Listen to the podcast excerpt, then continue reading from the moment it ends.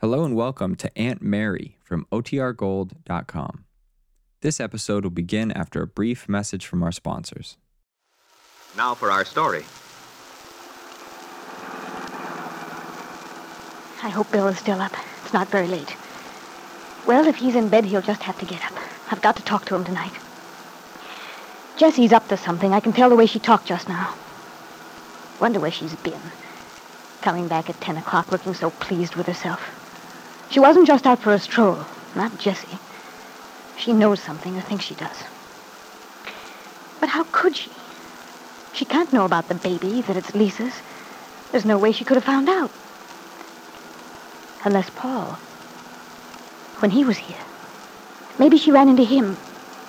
No, no, that can't be it. Jessie wouldn't have been able to keep it to herself all this time if she knew about that. Yet she's up to something. If only I knew what. Well, if she's been talking to Bill, I'll find out soon enough.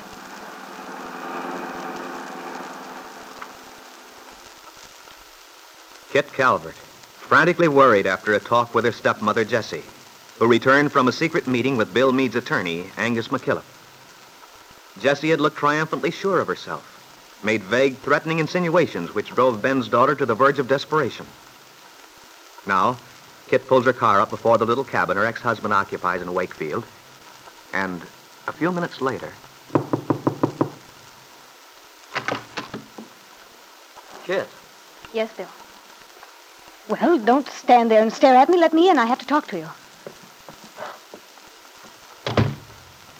You needn't look so glum, Bill. I'm quite aware that I'm not welcome. But I can't be bothered with social niceties at this point. I'm here, and you'll just have to stand me. Well, I can't see what good it'll do. You're coming.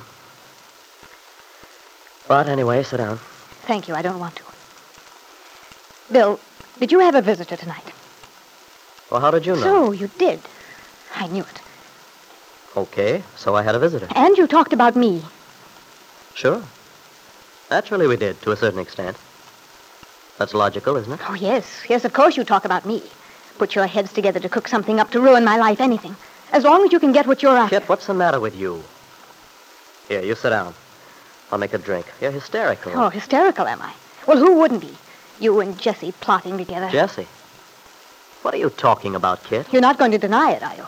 Because it's useless. I know very well she was here less than an hour Now, ago. Now, wait a minute, Kit. If you're talking about Jessie Calvert, your stepmother. How many Jessies do you think there are? There couldn't be two of her. Well, if you think she's been here tonight, you're all wrong.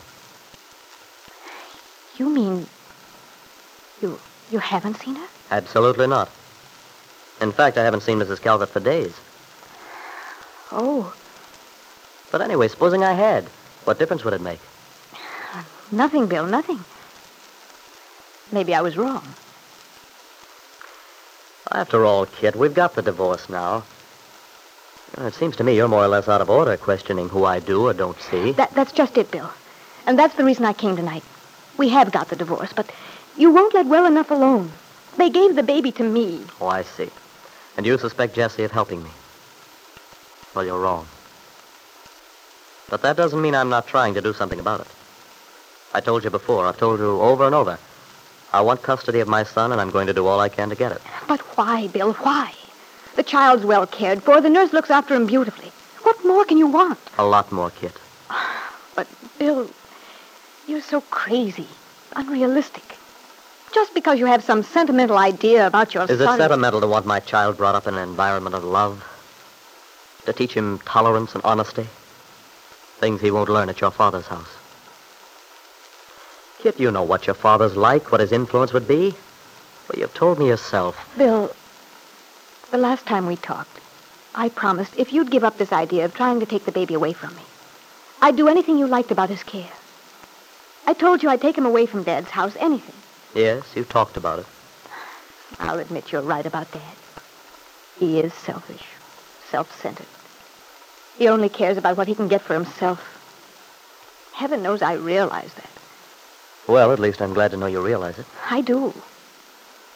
That house is no place to bring up a baby. It's filled with bitterness and hate. Dad trying to prove to the world that he is somebody. Jessie hating him, hating me because we represent something in this town she always wanted and never can have. I know those things, Bill. I've always known them. But believe me, I, I promise I'll take the baby away. No, kid. That isn't enough, just taking him away from there. Because, frankly, I don't trust you to do a good job of bringing the child up, even without your father's influence.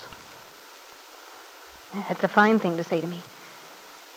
To say to your child's mother. I'm sorry, Kit. That's the way I feel. Then you absolutely refuse to give up this idea of yours to reopen the case. Fight for custody. Yes, I have to. But, Bill, what makes you think you have a chance? What are your grounds? If McKillop's willing to take the case after losing once... Well, at first he wasn't willing, but he's agreed to now. Then he must think he has a chance of winning. But on what grounds? If the judge gave the baby to me before... Well, after all, nothing's changed since then. Or has it? What does he intend to do? I don't know exactly, Kit.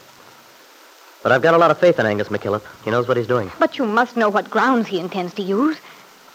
Oh, please, Bill, at least tell me that. I've a right to know. I don't agree with you. Why should I tell you what our grounds will be? Surely you understand that. No, I don't. Well, I'm sorry. I have no intention of discussing it with you. It's my business and McKillop's. There's only one reason you'd refuse to tell me. Because you're up to something. Something you've dug up and you're just waiting to spring on me when I'm off guard. I'd hardly say you're off guard, Kit. You seem to think I'm up to all sorts of skullduggery. Well, I know you're planning something. And whatever it is, it's not fair, Bill. Not fair. But do you honestly think you're in a position to talk about being fair after everything that's happened? I don't understand you now, Bill. You don't? That's funny. I never have understood you. No. No, I mean, you've changed so. Have I? How? You're so hard, so cold. You didn't used to be like this. You were sympathetic. Even tender. Well, perhaps I do seem hard and cold to you. What did you expect? Maybe you've forgotten what a beating you gave me. You know, a man doesn't go on taking it indefinitely. Sooner or later, something happens to a guy, and, well, he just decides he's not having any more. But you don't care about anything but what you want now. Oh. I'm not worrying about myself personally. It's what I want for my son. You ought to know that. Oh, Bill. If you'd only be willing to give me this one last break. I know I've been wrong about a lot of things. But it's been difficult for me, too. And now, if you just let things drop, let me keep the baby. Bill, I promise you'll never have any more trouble with me. If you'll just do that one thing. No, Kit, you can't change my mind. What are you so worried about? It isn't as if I had much on my side except hope. Just because I've told you I'm not giving up. That's it. If you're not giving up, it's because you know something or think you do. You're torturing me, just keeping me in suspense by holding it over my head. I don't know what you're talking about, Kit. If there's anything hanging over your head, I'm not responsible for it. There have been some funny goings on, but I don't pretend to What understand sort of what. goings on? There's no use talking about it anymore, Kit. We aren't getting anywhere. But you might as well accept it. I haven't changed my mind at all.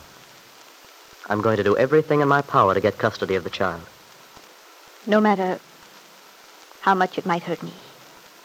Well, somebody's bound to be hurt. But so long as it isn't my son, that's all I care about. Yes, Bill. You're certain you have no doubts that you'd do anything you could to gain custody of your child. But perhaps Angus McKillop, your attorney, will tell you something that may change your mind.